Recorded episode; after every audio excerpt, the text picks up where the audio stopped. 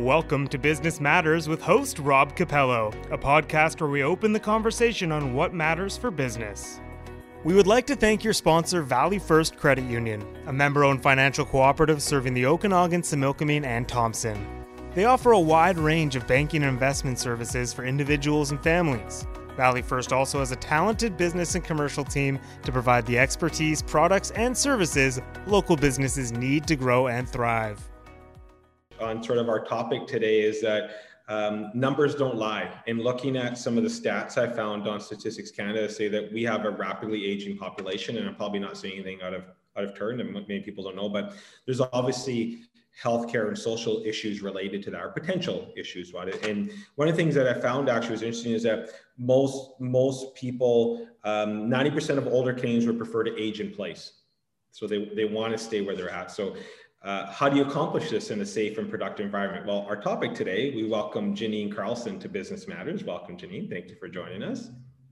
Um, Janine is the owner and managing director of Home Instead for the Central Okanagan region. And uh, for over 25 years, Home Instead has delivered compassionate, high quality care to seniors.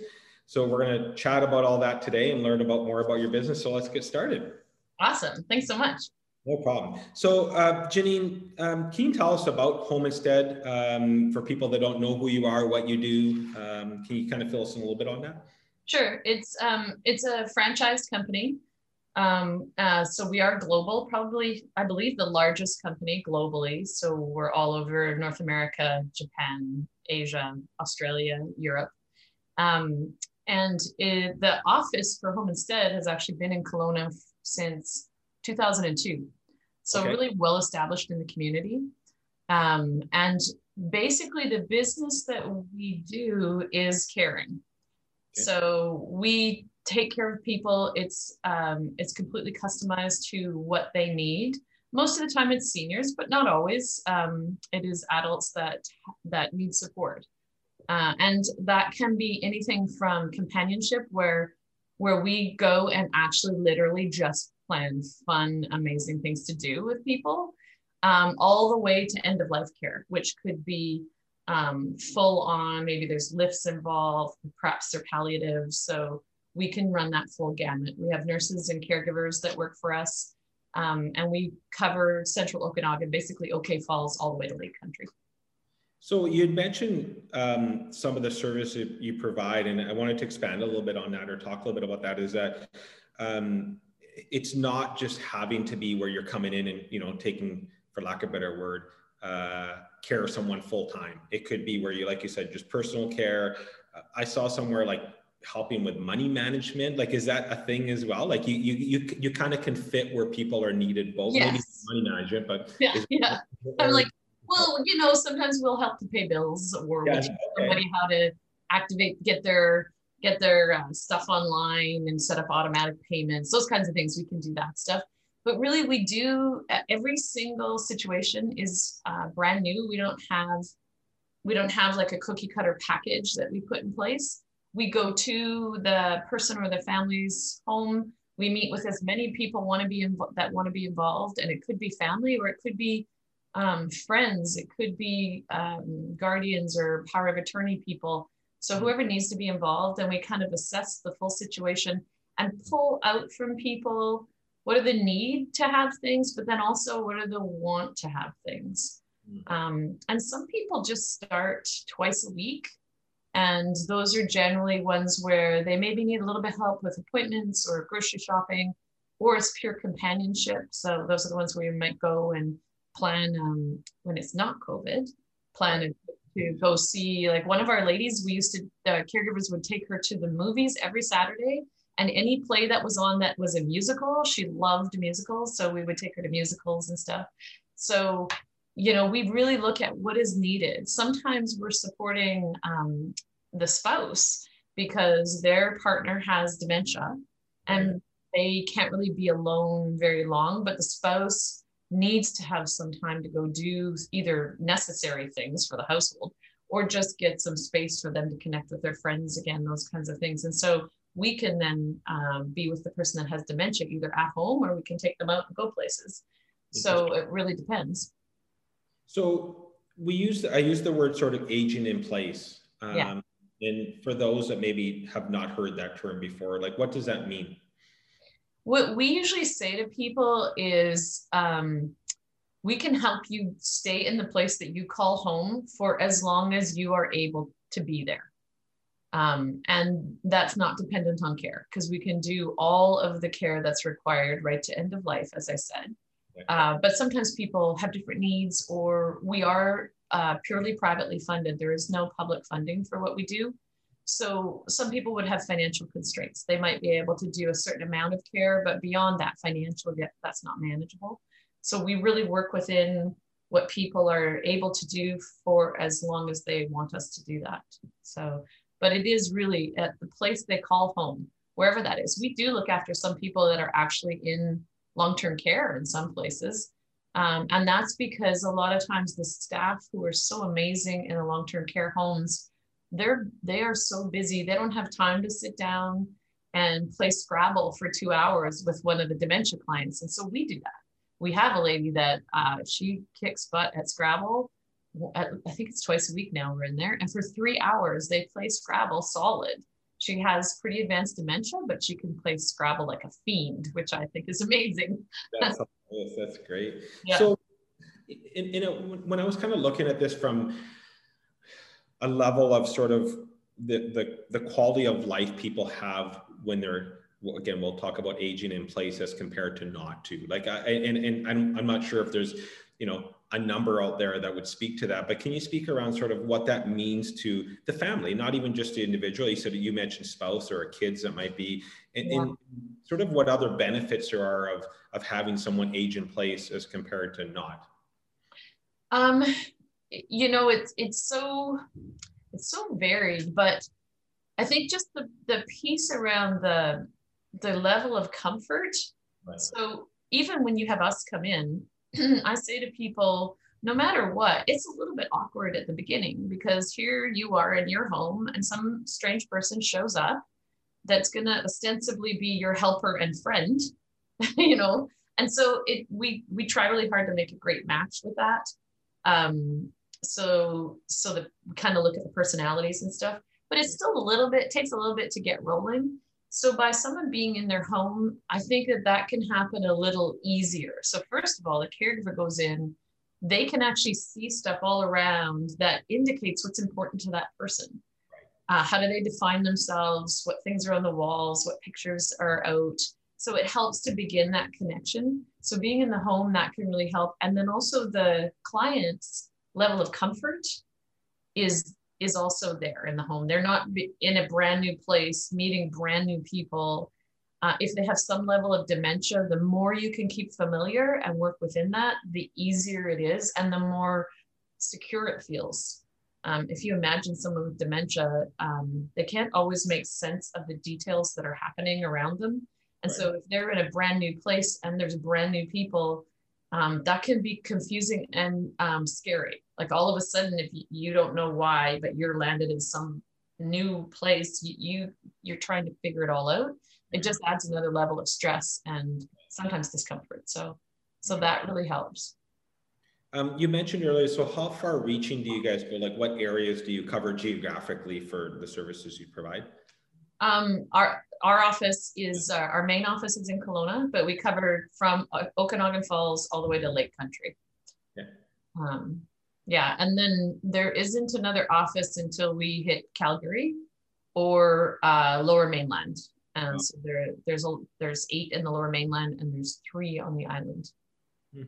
So how did you, if we kind of roll back the clock a little bit is how did you get into the industry? Like what drove you to get involved in i mean there, there, there's definitely a level of caring and passion and compassion and like you, you deal with you know you, you become attached to these you know the people you care for. I would assume like there's there's the caring side of you that got got you into this a career like this so how did that come about?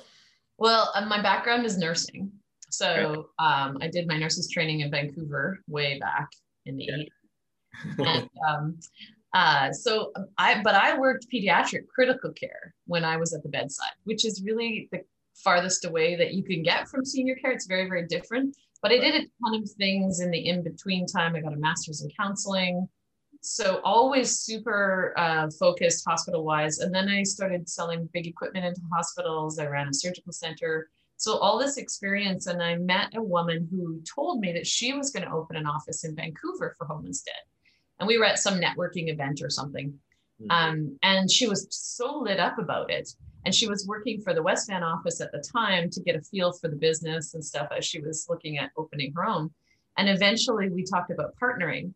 And my first reaction was was I, I don't really I don't really know anything about senior care. Yeah. Every time I'd see her, it was so obvious that it was such a it's such a basic need as a human to know that we make a difference.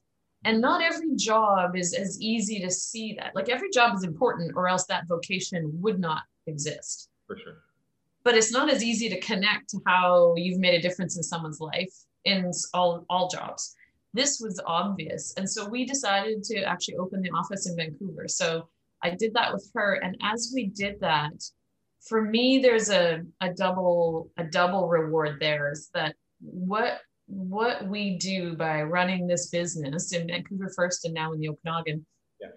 has such broad impact. It's not it's the client for sure, but it's not just the client, it's their entire family that sends us messages back going, Oh my God, thank you so much for taking care of every facet of their lives. And, you know, I feel better because a lot of the kids for seniors in Kelowna don't live in the Okanagan.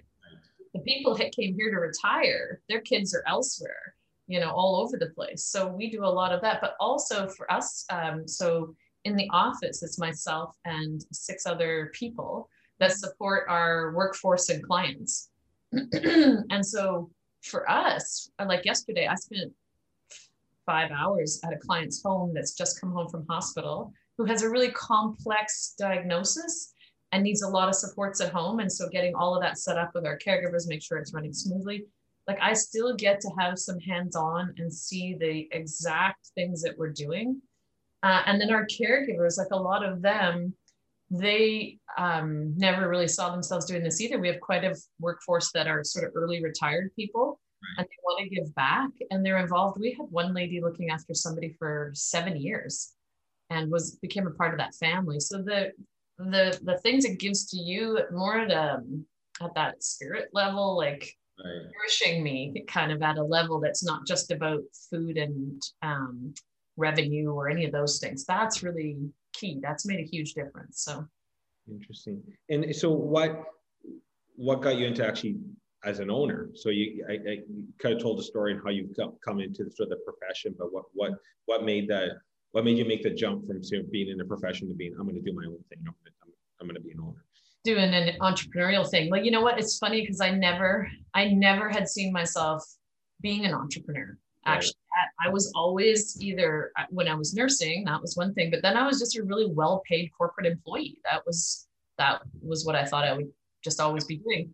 But after I got my counseling degree, um, I did a number of things. I realized I didn't want to be a one on one counselor. I had been in business too long already, and I really missed that um, vibe and the pace and stuff. So I used it a lot with the teams I worked with. Um, and over time, I started to get more and more interested in people development. And so, actually, when um, the woman who approached me about the office in Vancouver talked to me, um, what grabbed me was the idea of building something and developing the people in a way that I felt really driven to develop. So, for me, the bigger hit is the people development. So, my team here, our team working together on some of the things that we do, the ways that we come together, and then our broader team of the caregivers out in the field. Um, for me, that's what lights me up the most. And then knowing we do important work is just like, wow, you know, how could you not want to do this? But the entrepreneurial thing was a surprise to me that I really, really enjoy. It's a little stressful sometimes. Oh, yeah, a lot stressful. It's amazing. so how do you you you mentioned sort of yesterday being at a a client's like how do you balance? You wear many hats. Like the, part of you want want to you know work in the business rather than on the business. Like how do you juggle that? And what is that? Yeah, mm-hmm. yeah. You know what? Um, that was a real struggle the first couple of years because we started the office in Vancouver from scratch. So there was us two owners. There was nobody else. We hired we interviewed every caregiver. We did the consult with every client. We did, if a caregiver didn't show up, we did the shifts. I mean, sometimes office staff still has to do that now if there's a last minute thing. Um, so that was really hard when I was at that office to step away. We slowly started hiring people. That office now is crazy successful. My partner uh, bought me out while I moved here, um, and they've got a really big team. But in the beginning, it's hard. When I came here, the team was already here of five people. I had never had that. We had, uh, I think we had three people working for us when we left. I left Vancouver, and so it took me a little while actually to find my role here because I didn't need to be as involved in the day to days. So that took that was an adjustment, and I think that's probably what every entrepreneur that builds goes through.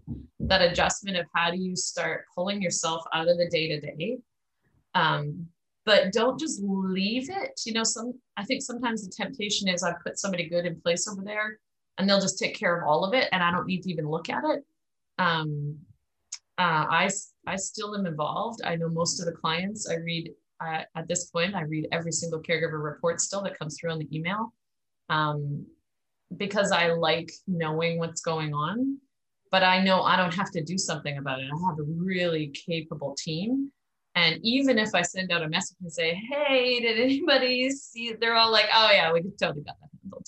So I mean, I guess that's the other piece is having good people that you trust and that you know see the work the way you see the work or I, how I see the work. So, so you mentioned sort of your team. Um, how big of a team do you have? How many people do you have? Uh, uh, we have a right now we have about 67 caregivers and uh, six office staff. And do you find is it difficult filling those roles, like goes specifically around caregivers? Like have you had uh, recruitment or hiring issues around any of that? Um, yeah, it's it's it's challenging. Um, there, it's a a workforce that is um, everybody basically is talking about it. Um, the fact that it's a really challenging workforce to find enough people. We're lucky because uh, we train everybody from scratch. So I don't I don't need to have a care aide. The tasks that the care aides uh, learn in school, I can train them on as an RN. So we can train them as they need to be. Um, and so it gives us a, a, bigger pool to choose from. So we really look for the personality and the willingness. They have to be willing to learn all that stuff. Right. But we can train that here uh, and within our culture and our way of doing things because we we do things really different than uh, public side. And a lot of times we work really closely with public side, which is a great setup. Right now, the client that I was at yesterday, public is in there supporting them along with us. And so we talk constantly. I have the names of the the case, the nurse that's running things, the um, therapist, the OT person. So we will talk with them a lot to make sure the care is very well put together. But it is really um, uh, it's something that's always a challenge. How do we get them and how do we keep them? What it, what is it people value? And I think every business has got to go through this. How do you get great people and keep them? So when do they have to have a certain level of education? Like, what do you look for? I guess what's the base? Because you're saying, I mean, we're the same. I'm the same way. Like, I, I think a lot of it you can train. Yeah, yeah. But like, is there a basic that have to have to come into to become a caregiver? You know what? Um, there's a there's a basic level. Um, there's a basic level of maturity, yeah. but I see sometimes there might be somebody who comes to us that um, has worked for a long time and maybe they didn't finish high school. I don't know if I have actually seen anybody in the last while that hasn't finished high school. It used to be a lot more common, but they've had incredible work experience. So we really look at it each time is this going to be a fit? And then we have to know that personality wise, it's good, as I mentioned before. But I, I will generally, like, it's not something that a person in high school um, I, I just because uh, first of all the scheduling stuff that wouldn't work out for them. But also that life experience it's tough without having a bit of life experience to create some of the connections that we need. Um, and that's not to say there wouldn't be an exception to that rule out there because there are some remarkable people still in high school. Yeah. but generally speaking uh, we're going to look for somebody who's probably in their 20s at least Um, and if they've had some experience elsewhere working with people, that helps. So there's things there, but we're open to uh, basically talking to people that feel like they could be a fit, regardless of what the resume says. Fair enough. Um, so you've been in the industry for, I guess, for a while now, right? 15 yeah. years. And, and um, specifically, how has the industry evolved? Like how, what have you seen sort of that you, you know, in the last 10 years? Like, uh, is there technology that's, that's now being able to use as a tool things like monitoring and so forth? Like what have you seen over the last five ten years? You're like wow we've we've made big advancements in this. Yeah yeah. You know what I, I, think what we're seeing is integrated care a lot more. So that's coming through with our company but it's also coming through with other companies as well where um, pretty soon we'll probably have tablets in the homes um, and originally it, it just starts uh, it starts with the caregivers connecting seniors to their families. So they're they're starting it already with their phones. Mm-hmm. You know, mm-hmm. the senior wants to call, or maybe the family has sent mom and dad an iPad. And so the caregiver helps them get on FaceTime with the kids. Um, but now we're taking it to another level where there's tablets that are connected into our scheduling system. So uh, caregivers can clock in and clock out. Right now, they have apps on their phones. So they clock in and clock out on their apps. They can see the full patient assessment they can get a notice every time we're asking them if they want to take on a new shift. So they're already doing all of that. And that's really evolved in its complexity. The COVID questionnaires right. are online and comes to them the evening before, and they answer those questions that night for the next 24 hour period. Uh, they can screen their clients and click something on their phone. So we get information immediately if anybody is at risk. Uh, so all of those pieces are now mobile, but now the side is coming into for the client where there's a way for caregivers will be able to write their notes in that tablet, family will be able to read it, they'll be able to call family on that special tablet, scheduling is on there. Um, but even more valuable is often we'll get a call from a caregiver and they'll say, oh, you know what, Betty has um, hit her leg since I was here on Tuesday and it's kind of open. I'm a little concerned about it. What do you think I should do? Well, now we get them to take a picture and send it to us, but on the tablet, we could have it live and we could see it a lot better we could walk them through some stuff if they need to do something. Be like, get the polysporin, cover the area, you know, make sure you cover a little bit more, and then just, uh, you know, put a bandage on it or add a, a gauze or something like that. So we could walk them through stuff right in the home. So it brings us into the home. And I think that's very parallel to what we're seeing in healthcare right now as a whole, especially with COVID. That's brought everything forward leaps and bounds. So, I mean, now if you want a doctor's appointment, you're going to be on the phone. They're not really doing video quite yet, very much, mostly phone. But I tell you, video is it's priceless. It's yeah.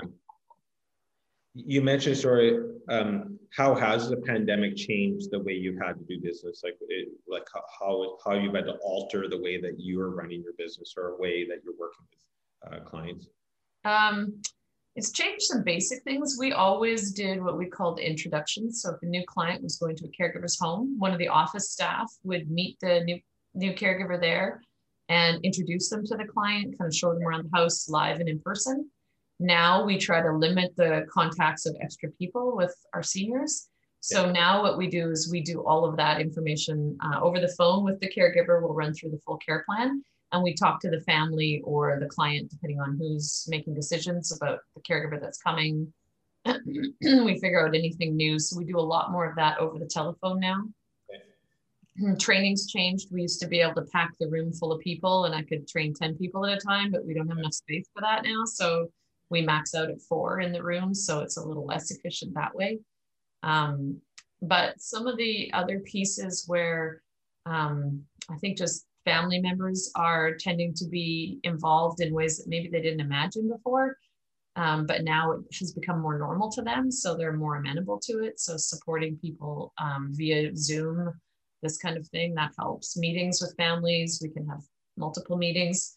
We're doing what we call care and shares, where we bring caregivers together, uh, our caregivers, because they hardly see each other. If you imagine one of our caregivers is out in someone's home by themselves with that client, they don't know all the other 56 caregivers or 68 caregivers. So we were doing them in person beforehand. Again, our training room's not that big, but they loved it. They'd sit together and they'd all talk and they'd tell stories of like, what, what would you do in this case? And they got to feel that team. So we, we've started doing those on Zoom. So that allows us to bring in the Penticton caregivers, the Lake Country caregivers, um, and they can talk to folks that they wouldn't necessarily see, like the Kelowna caregivers. So there's even more idea exchange.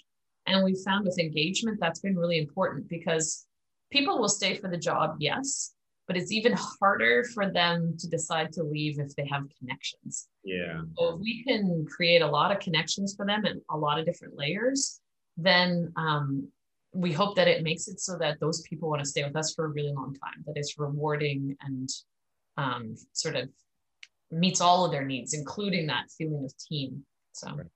interesting. Um, what does the, I guess I'll call it onboarding process look like? So if someone like in, uh, you know, someone wants to work with you, what, what are the steps that you take before you just, obviously you don't just show up. So what's, what does that look like? Um, uh, we pretty much walk them through a number of steps. So phone interview first, just to basically screen and make sure they've got the basic things. Like we really prioritize prioritize people that have a vehicle because we're kind of spread out. Our territory is a bit spread out, so we it's really helpful. They don't have to, but it's super helpful. So we're we're asking those kinds of things, figuring out basic levels of experience. Bring them in uh, then for a face-to-face interview, or when we were in more severe lockdown, Zoom um, and then at that time, if it's a good candidate, we send them out a DocuSign that has runs through all of our policies and procedures, has them sign off on them, and a criminal record check for vulnerable persons. Yeah. Um, and so they have to pass all that in order to show up for training. And then training is uh, um, over a number of days, which is also kind of part of the interview process. So we've had some caregivers that get halfway through and they go, I don't think this is for me, which is great because it's good for them to know that. And then there's some that we go, yeah, I don't know that this is going to work for you. So it also helps. And then throughout the process, uh, depending on the person, we try to kind of put them in at the level they're at and we grow them a lot. So we do a lot of coaching. After every shift, we call the caregiver, especially when it's new shifts uh, every first shift, we call the caregiver afterwards and the family to find out how did it go, what tweaks do we need. So we do a lot of coaching at that point still. And then even how they're responding in those first three months to coaching, to growing who they are, is really also important. So the folks that are here past three months are usually here for a long time. But if we're going to lose somebody, it's almost always in that first three months. First three months. Yeah. Interesting. Um, we're going to switch focus a little bit, and then we're going to come back. I do have a few more questions I want to wrap up with, but we're going to get to know you a little bit. We're going to park the the business for a bit. Yeah. Um, I have ten questions for you, and and um, we're going to get to know you. So, what for you? What's the best way for you to start your day when you get up? What's the? I actually start my day with meditation every single mo- every single morning. Actually, Interesting. How long have you been doing that for? Um, on and off. Um, on and off and really off when it was off for yeah. probably at least 15 years, but going for years without doing any. Uh, but this last little while, it's every single day for the last probably six months or so. Interesting. Yeah. Um, if you found out that you just won the, I just read that someone won like a billion dollars in the lottery. you won the lottery, more money than you you could even imagine. What what would you do? What would be the first thing you do? Um, I'd change my phone number. I hear get a lot of phone calls for money. Um, and I would get in touch with a really good financial planner because I don't know what the hell to do with uh, a billion dollars. Um, I would I would keep working, but probably in a different capacity. Hmm. Um, and I would probably pour quite a bit of money into my business to do all the things that as a owner you're kind of like oh, I really love to do that thing, but I got like I could only do so many things cash flow. So I because I love this, um, and my husband and I, we don't have kids, so I don't have a lot of other distractions. I would I would keep working, and I would look at what else I could do to contribute. So that capacity, I wouldn't maybe be here always, but what I would do is what could I do to benefit other things. So yeah, it'd be a fun problem to have. Yeah, it would be. You're like, give me the money, I'll figure it out. Yeah, um, if you went out on one night and it was karaoke night and you had to jump up on a microphone and sing, what, what would be the song, your song of choice? Oh Lord, that is such a hard one because I am such a music mutant. Oh. Um, I never had any music in my world as a teenager, and I'm pretty sure my brain missed some essential mapping. Um, but I, I, you know, I, I love a lot of the '90s pop stuff. Um, uh, but I've recently become a big fan of The Voice, so oh. now I'm all about all. I'm all about The Voice because I'm getting to learn way more music. So it's really helpful. But that that's a really I'm really super bad at music. That's I actually told my husband one time that I I was so proud I could identify a song, and I said, "I it's ABBA, right?" And he's like, "No, no, honey, it was Queen." but okay, I'm like, "Oh my god, like, how can you even mistake that?" So anyway, on. You'll just sit. You'll just sit and watch then as someone else sings. Like, I'll do the doo wop in the back. Yeah, no words or anything. Um, as you've been going through your career, is there someone that you really admire? Like it could be someone that you've worked with or from afar. Is there someone that you kind of look up to, or you've you know you've maybe read books, or someone in your in your career path that you've really looked up to? Um, you know, there's been a lot of people on the personal development side um, that I've followed and and done different things with, but probably the biggest impact, and it's not someone that I've ever met, was um, um, oh shoot, now it's just gone. Um, shoot, uh, the yeah, it's gone. The Brit, my uh, name just left it. Darren Hardy also follows him. Jim Rohn, Jim Rohn. There you go. I had to kind of yeah, yeah. my way through. And a couple of things he said that stuck with me so for so long has been um, how humans need to live out their potential uh, one of the concepts he talked about, this is a, probably a gross uh, um, summary of it that's not going to be as succinct as what he said, but the idea that we are meant to live to our fullest potential. So every day that we do less than we know we're capable of doing, and I don't mean like driving hard all the time, I mean just our, our, our capabilities. If we do less than we know we're capable of, we actually begin a process of demoralization for our, our own self-image. And so he talks about a story about how high does a tree grow? It grows as high as it can. Yeah. You see a tree going, oh, I'm only gonna grow this tall. I'm not gonna grow any taller, right? And I just have always thought it's so funny. I love his voice. I love his diction. Like the way he talks, his little jokes is super engaging for me. And it's really positive in a way that builds you up, doesn't kind of chastise you for not doing enough or working hard enough or any of that. So yeah, so he's a good one, Jim Rohn. If um if you could only eat one meal for the rest of your life, what would it be? Oh, oh that's so hard because I love food. I love food. Um, you know, it, it could be pretty much anything, but I would really love it if one of my closest friends, um, Graham McLennan, who has an amazing podcast called Chef de Morning, uh, if he cooked it for me, uh, I could eat those meals for the rest of my life. They're, he's such a great cook. He's a lawyer. Oh, okay. He's actually a chef. So. Oh, uh, interesting. Yeah, but and I do love food. The only thing I really don't care about is liver, unless it's foie gras. I really like foie gras. I just had liver and onions last week. Oh, yes, I can't do that one. Good for uh, you, though. Good for you. It is, yeah. um, what's what's your favorite way to spend a day off if you get a day off? How would you spend it? And let's pretend there's no COVID.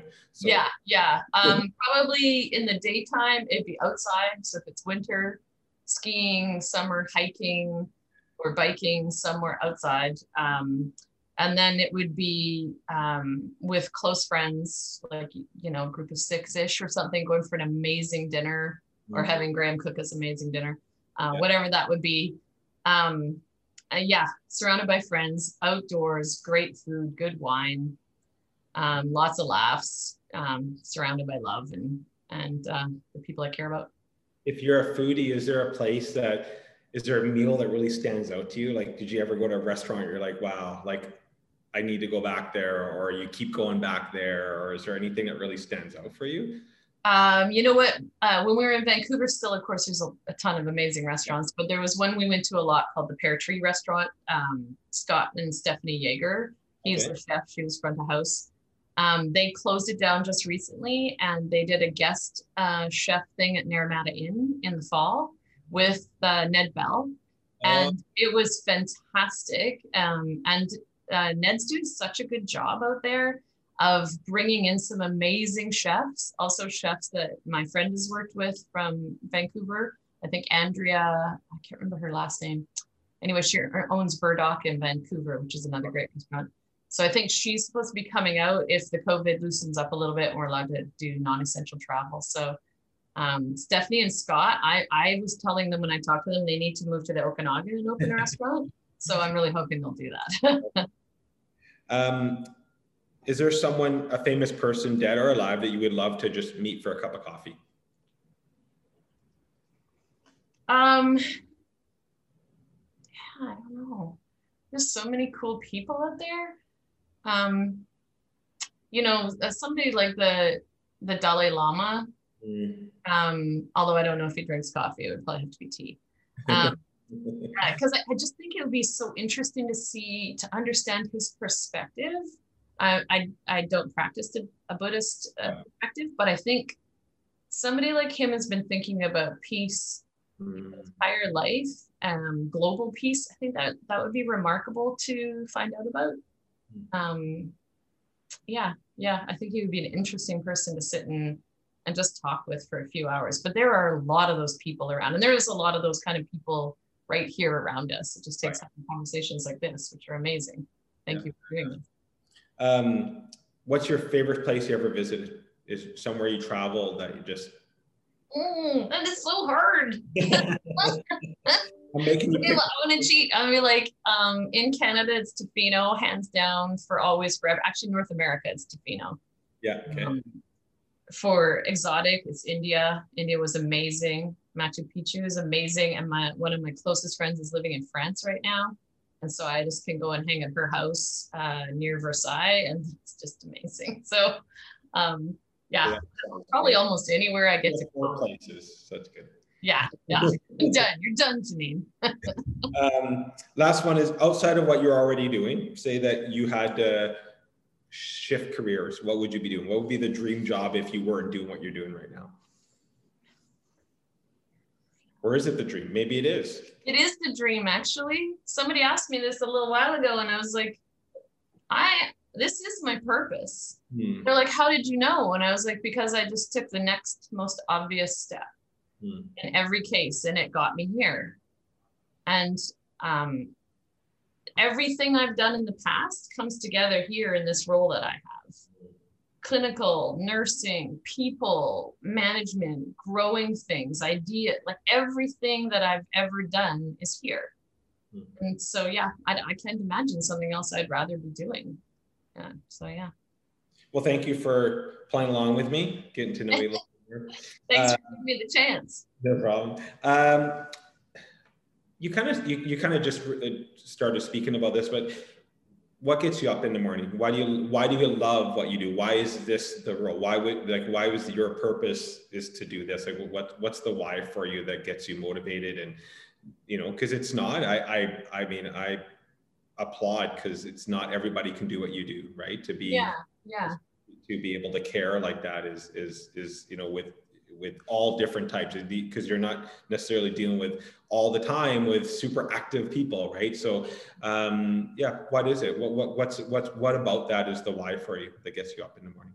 Well i think it's what it's like you said we've kind of touched on it in a few different areas already but it really it does bring together. I feel like uh, this is the first place i've ever or the first thing i've done that brings everything together at its highest level which comes back to that thing that Jim Rohn says about doing as much as you're capable of. I mean, this has been remarkable that I get to do all these things. And it really, I think it's that piece. It lights me up because it hits so many of my buttons and I believe it's important.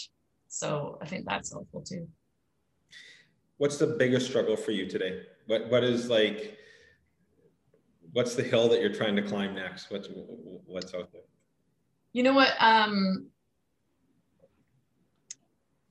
you know, it, it's uh, there's so much potential here, and I feel like most of the business growth stuff is my that's my role, Um, and I feel like sometimes there's a lot of different places you can go. So it's kind of like trying to bring it together to be cohesive and productive and have the difference.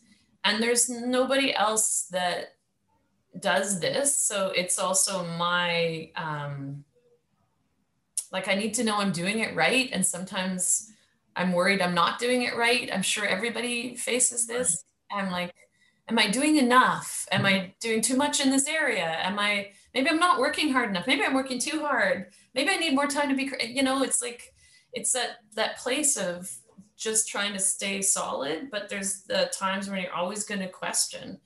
Um, and I think that's always, that's my struggle is like, am I doing enough? Am I, and am I doing the right things to get where I want to go? What else do I need to know?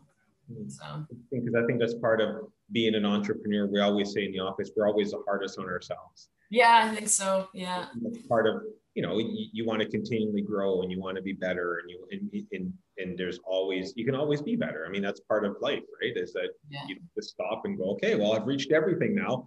you know, right? That's not possible. This no, not possible. exactly. And then we would get bored. Entrepreneurs yeah. would be, you'd be like, oh my gosh, I, I need something new.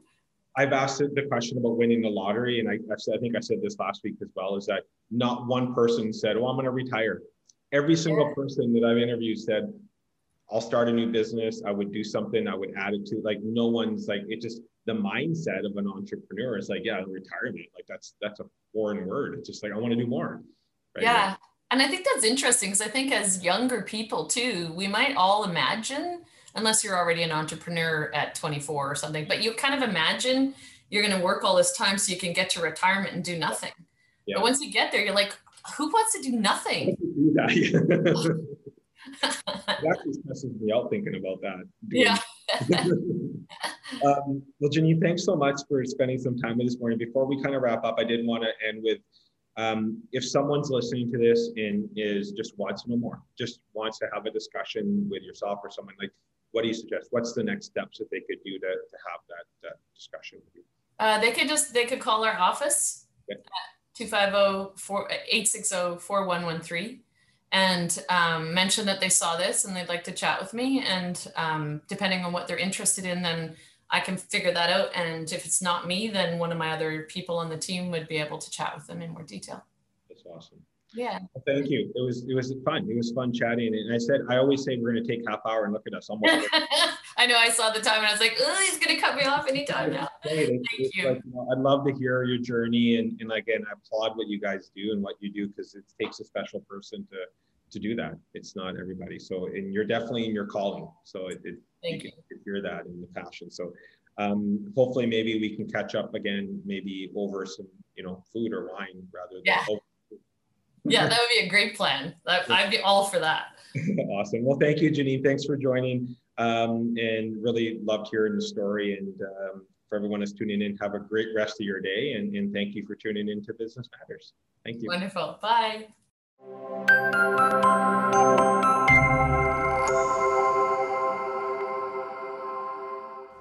Thanks for listening to another episode of Business Matters with host Rob Capello. If you're interested in being on the show, reach out to us and join the conversation.